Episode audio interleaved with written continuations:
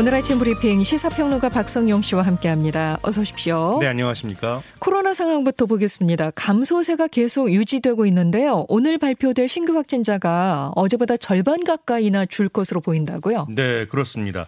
일단 어제 발표된 신규 확진자 숫자가 9만 3천여 명인데요. 전날보다 1만 4천여 명이 줄었고요. 지난주 일요일과 비교하면 7만 1천여 명이나 감소했습니다. 네, 네. 신규 확진자가 이렇게 10만 명 아래를 기록한 것은 지난 11일 이후 엿새 만인데요. 어, 말씀하신 대로 오늘 발표될 신규 확진자는 어제보다도 4만 명 정도나 줄 것 같습니다. 어젯밤 9시까지 집계된 숫자가 4만 6천여 명이니까요. 오늘은 5만 명 안팎이 될 것으로 예상이 되고 있습니다. 네. 이처럼 신규 확진자 발생이 확연히 줄면서 위중증 환자 수도 감소세를 이어가고 있는데요. 위중증 환자는 893명으로 이 나흘 연속 세 자릿수를 유지했고요. 하루 사망자는 전날보다 70명 줄 어든 203명이었습니다. 재택 치료자도 감소하고 있는데요. 83만여 명으로 전날보다 3만 명 넘게 줄었습니다. 네. 그래서 사회적 거리두기는 오늘부터 모두 해제되는 거죠? 네, 그렇습니다. 어, 해제가 됐습니다. 무려 2년 1개월 만인데요. 인원 제한 그리고 영업 시간 제한 규제가 오늘부터 모두 풀렸습니다. 어, 그리고 집회나 행사 인원 제한도 없어졌습니다. 어, 다만 영화관이나 공연장에서 음식을 먹는 것은요 일주일간의 준비 기간을 거쳐서 25일부터 허용이 됩니다. 네. 또 25일부터는 코로나의 감염병 등급이 1급에서 2급으로 하향 조정이 되는데요. 이렇게 2등급으로 조정이 되면 격리 의무도 권고로 바뀌고요. 재택 치료도 없어집니다. 하지만 정부는 혼란을 최소화하기 위해서 4주간의 이행기를 두고 단계적으로 추진하겠다는 입장입니다. 네. 어, 다만 마스크 착용은 현행대로 유지가 되는데요. 2주 뒤에 실외 착용 의무를 해제할 것인지 다시 결정한다는 방침입니다. 이렇게 일상 회복에 대한 기대가 커지고 있지만 언제 또 새로운 변이가 나타날지 모르기 때문에 우려도 가시지 않고 있는데요. 그래서 요양병원과 같은 시설 또 감염 취약 시설에 대해서는 선제 검사와 면회 금지 같은 고강도 방역 조치는 유지하기로 했습니다. 네, 모두 해제가 된다고 이렇게 말씀을 드렸지만 마스크는 실내외를 막론하고 예. 계속 착용하셔야 된다는 거 잊지 마시고요. 맞습니다. 또 요양병원 시설 같은 곳들 예. 예. 어, 방역 조치가 유지되는 곳들이 있으니까 그것도 좀 알아보셔야겠네요. 네, 그렇습니다. 자, 오늘부터 60세 이상 고령층의 4차 접종 예약이 시작됩니다. 네. 사전 예약은 오늘부터 시작이 되고요. 접종은 오는 25일부터 가능합니다. 다만 자녀 백신을 활용한 당일 접종은요. 이미 지난 14일에 시작이 돼서요. 바로 가능하고요.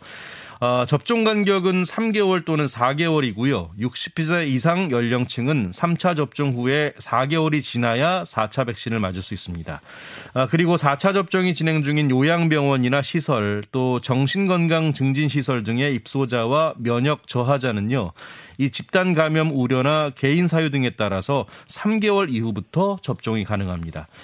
3차 접종 후에 4개월 이상이 지나면 백신 효과가 감소하고 있는 데다 중증 환자의 85%, 사망자의 95%가 60세 이상에서 발생하고 있다는 게 이번 4차 접종의 배경이 되겠습니다. 네, 알겠습니다. 어, 이른바 계곡 살인 사건의 피의자 이은혜 조현수 씨 지난 주말에 검거됐는데요. 예. 오늘 오전에 구속영장이 청구될 것 같다고 하죠. 네. 어, 검찰이 어제 오전부터 이 씨와 조 씨를 인천 구치소에서 불러서 조사를 했는데요. 현재 이들에게 적용된 혐의는 이 살인과 살인 미수, 보험 사기 방지 특별법 위반 미수 등입니다. 하지만 조사에 불성실한 태도를 보여서 이 수사에 어려움을 겪고 있는 것으로 전해졌습니다. 이 씨는 아버지의 설득 끝에 자수를 했지만 이 남편 윤모 씨를 살해한 혐의에 대해서는 여전히 인정하지 않고 있다고 하고요. 이 조 씨도 제대로 답변을 하지 않는 것으로 알려졌습니다. 이 검찰은 이르면 오늘 오전에 이들에 대한 구속영장을 청구할 방침입니다. 이런 가운데 검찰은 이 씨와 조 씨의 은신처인 오피스텔에서 압수한 휴대전화도 이 디지털 포렌식을 통해 분석하고 있고요. 네. 또 잠적한 뒤 4개월 만에 검거되기까지 도피를 도와준 조력자가 있는지 등도 조사를 하고 있습니다. 네. 닭고기 값의 담합을 주도한 한국 육계협회가 공정거래위원회에 적발됐다고 합니다. 네.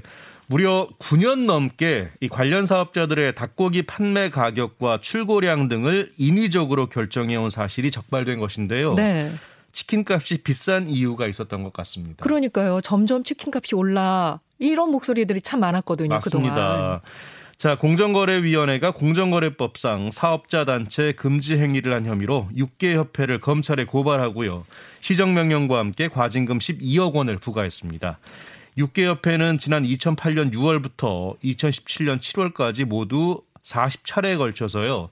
이 치킨이나 닭볶음탕에 쓰이는 신선육의 판매 가격, 생산량, 출고량과 생계 구매량을 결정한 혐의를 받고 있습니다. 네. 이를 통해서 거래처에 적용하는 생닭 운반비나 염장비 등을 올리거나 할인 하한선을 설정했고요.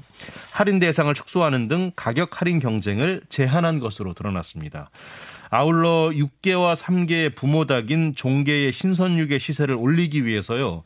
2013년 2월부터 2014년 2월까지 두 차례에 걸쳐서 수입량을 제한한 혐의도 받고 있습니다. 네. 아, 오늘부터 출퇴근길 좀 수월해질까요? 예, 광역버스 숫자가 늘어난다고요? 네, 그렇습니다. 아, 그동안 수도권의 광역버스는요, 이 출퇴근 시간대 이용 수요가 집중되다 보니 이용 불편을 호소하는 목소리가 많았습니다. 아, 이 때문에 차량 만석에 따른 차내 혼잡, 또 입석 운행, 이 정류소 무정차 통과 같이 이 승객들의 안전에도 문제가 많다라는 지적들이 있었는데요. 네. 이에 따라 국토교통부가 올해부터 이 혼잡도가 높은 광역버스 10개 노선을 추가로 선정해서 어, 총 40개 노선에 하루 161대의 전세버스를 출퇴근 시간에 투입하기로 했습니다. 네. 우선 신규로 증차 운행 사업이 개시되는 광역버스 10개 노선은요.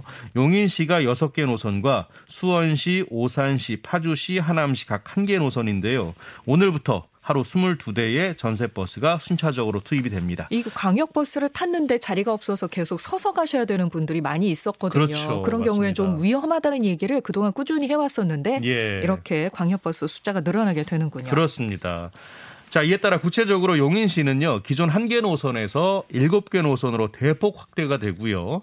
하남시와 파주시는 최초로 증차 운행 사업이 개시가 됩니다. 네. 예, 반면에 기존의 증차 지원 사업을 시행 중인 30개 노선은 올해도 하루 135대의 전세버스가 그대로 운행이 될 예정입니다. 네. 아, 참고로 교통 이야기 하나 더 해드리면요. 일상 회복 추세에 맞춰서 오늘부터 야간 교통편이 확대가 됩니다. 네. 어, 이미 20% 감축 운행하던 지하철과 버스 운행은 정상화가 됐고요. 오늘 밤부터는 어, 밤 11시부터 오전 6시까지 운행하는 심야 버스죠. 올빼미 버스가 확대 운영이 됩니다. 잠실역에서 왕십리역을 잇는 N32번과 천호역에서 강남역을 잇는 N34번 등 6개 노선이 추가가 돼서 노선이 14개로 늘고요. 운영 대수도 100대로 늘어납니다. 그렇군요.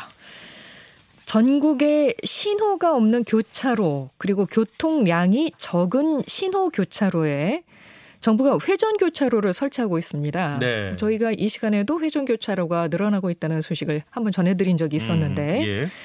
교통사고나 사망자 수에서 이 회전교차로가 확실히 효과가 있는 것으로 조사가 됐네요. 네, 맞습니다. 아, 일단 혹시나 모르시는 분들 위해서 회전교차로에 대해서 잠깐 설명을 해드리면 어, 교차로 중앙의 원형 교통섬을 회전에 통과하는 교차로인데요. 행정안전부가 2019년에 설치한 전국 179곳을 대상으로 해서 시행 전 3년 평균과 시행 후 1년간의 사고 현황을 비교해 봤습니다. 네. 그 결과 이 설치 전 3년간 연평균 교통사고 사망자 수는 2.7명이었는데요. 하지만 2020년에는 1명으로 63%나 감소했습니다. 그리고 사업 시행 전에는 206.7명이었던 부상자 수는 이 사업 후에 120명으로 42% 가까이 줄었고요.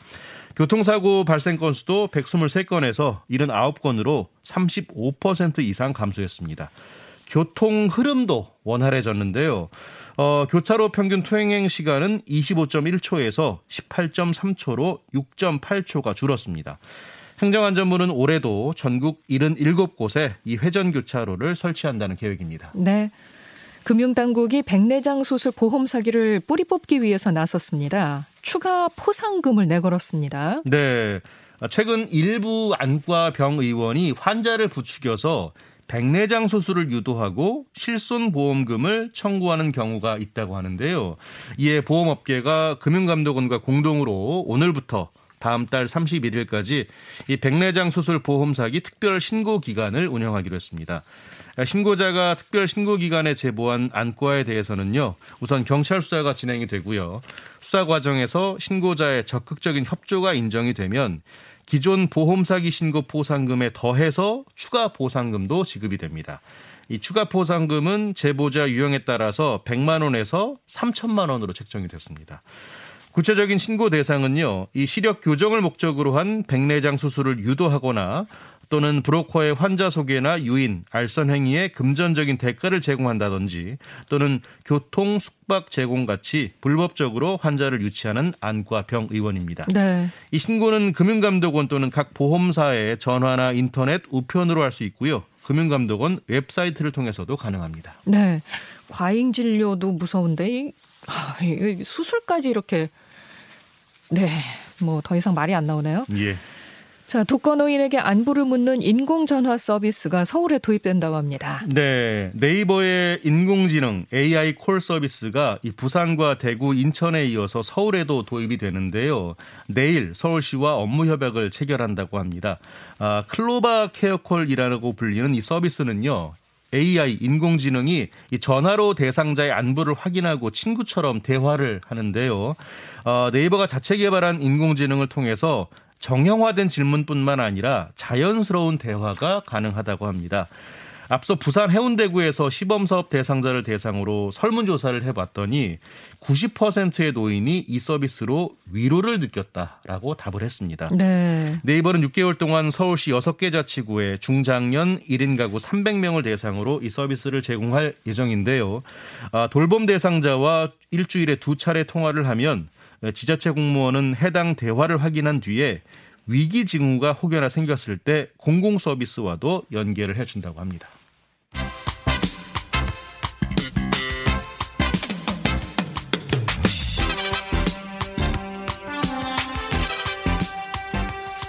뉴스 전해드립니다. 굿모닝 스포츠.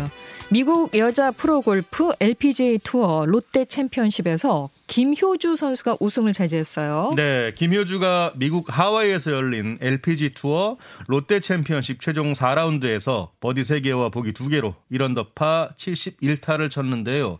최종 합계 11 언더파 277타를 기록했고요. 2위를 두 타 차로 따돌리면서 우승을 차지했습니다. 이로써 김효주는 지난해 5월 싱가포르에서 열린 HSBC 위민스 월드 챔피언십 이후에 11개월 여 만에 LPGA 투어 대회에서 트로피를 들어 올렸는데요. 통산 다섯 번째 우승입니다. 이번 김효주의 우승으로 이번 시즌 LPG 투어에서 이 고진영에 이어서 두 번째 한국 선수의 우승이 나왔습니다. 네. 프로야구에서는 키움의 이정후 선수가 아버지의 기록을 막 뛰어넘고 있군요. 네, 그렇습니다. 이정후는 어제 두산 베어스와의 경기에 3번 타자 중견수로 선발 출전했는데요. 5회 초 노아웃 3루에서 상대 좌완 불펜 최승용을 공략해서 좌전 적시타를 쳤습니다. 이정우의 KBO 리그 개인, 개인 통산 900번째 안타인데요. 네. 670경기 만에 900안타를 채웠습니다.